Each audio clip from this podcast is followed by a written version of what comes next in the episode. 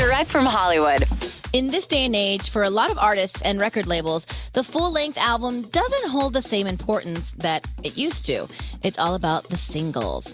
But that isn't the case with Sabrina Carpenter. Her focus and goal is still to make a complete record from front to back. She tells Interview Magazine, I'll always be writing albums. I'm just in love with albums as a consumer and as a creator. So definitely I'm working towards an album.